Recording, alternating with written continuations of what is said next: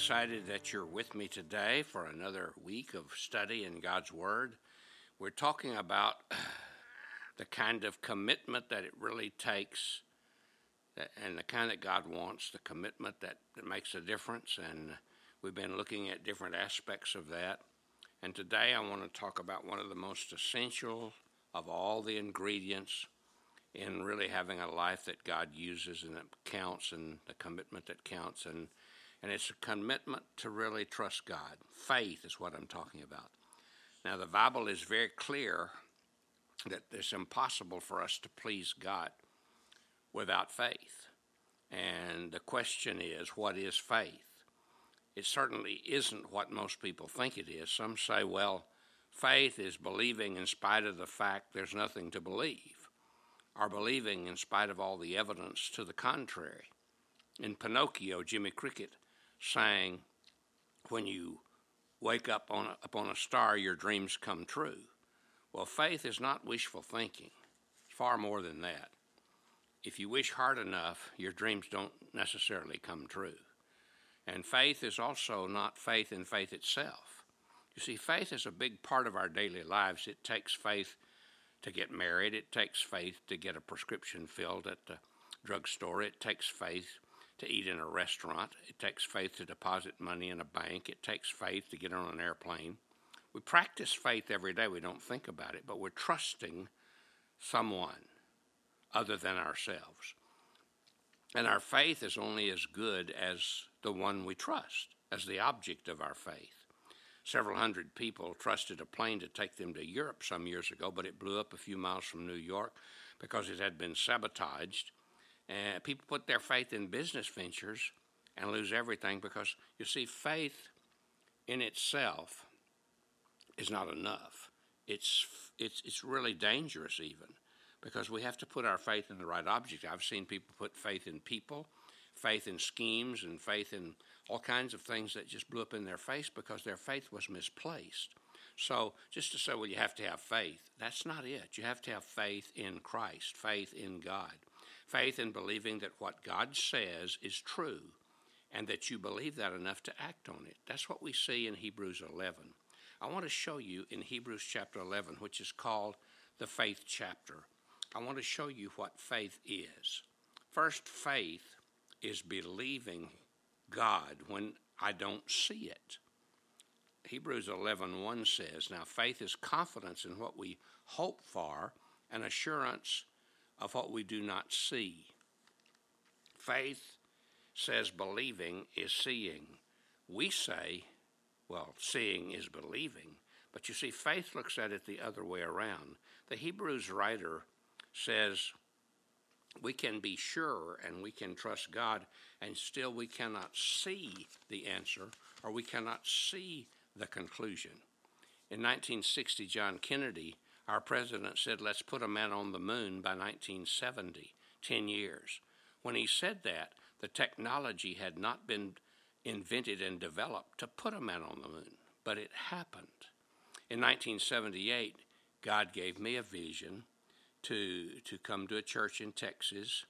I was happy in Oklahoma, but he led me to come. So I saw a great opportunity. I came to a church smaller than the one where I was presently serving, and and God began to do things because I stepped out before I could before I could actually see it. I could, in my mind, believe it was happening because God helped me to see that in my heart, but not with my eyes. And faith is is you know is is obeying God also when we don't understand it. And in verse seven of Hebrews, he says, "By faith Noah, when warned about things not yet seen, in holy fear built an ark to save his family. By his faith he condemned the world and became heir of the righteousness that is in keeping with faith." Noah was told by God to build a big ship, a big boat, the biggest one the world had ever seen at that point and that God was going to destroy the world and he was going to preserve Noah and his family. Now, Noah received this, this revelation from God, this, this awareness from God, and he immediately obeyed, even though he didn't understand it. The scripture is very clear that he didn't understand it. He didn't really understand fully what God was up to, but God told him to do it, so he stepped out to do it. And then he did what God told him. He put the animals in the ark. And wouldn't you have had some doubts and fears if you had all those animals? Wonder if he had any termites in the ark. That would be kind of scary, wouldn't it? I just thought about that. Uh, Noah didn't complain or argue. He just got busy building the boat. Abraham also believed God when he didn't understand it. Abraham was 75 years old, and the Bible says in verse 8 by faith, Abraham, when called to go to a place he would later receive as an inheritance, obeyed and went, even though he did not know where he was going. You see, God told him to pick up everything and leave his hometown of Ur of Chaldees and move to a new place, but God didn't tell him where that new place was. God just told him, I'll guide you along the way. Now, here's a man, he just didn't pick up, it wasn't just himself and his wife. Abraham had flocks and herds and herdsmen and servants. I mean, it was a major ordeal to move, but Abraham obeyed. And because he did, he became the father of two great nations. You see, God calls us to obey even when we don't even understand it. But he also calls us to obey even when we don't, uh, when we can't figure it all out in any way.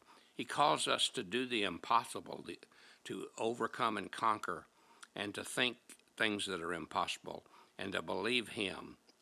One pastor and his wife recently uh, began to do something impossible, and and and she, she, one pastor asked his wife, if God had ever asked her to do something she didn't understand, but she did it anyway. She said, Yes, God told me to marry you. So sometimes He does tell us to do something we don't understand. But faith is also giving when you don't have it.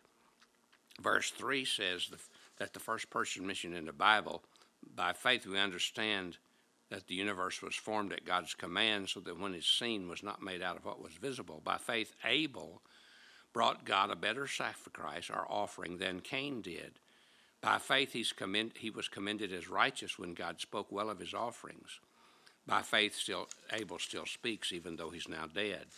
You see, the first person mentioned in God's Hall of Fame is a guy who gave an offering, and he did it for the right reason to please God. And he did what God told him to give and he obeyed God in that offering he gave by faith. And God approved his offering his brother gave, and God did not approve his brother's offering. And one offering was motivated by fear, and the other was motivated by faith. We can't give out of fear just because we're afraid God might hurt us. I'm going to stop there. We're going to pick that up tomorrow. But I want you to see what faith really is, so be with me if you can at all. Pick it up later.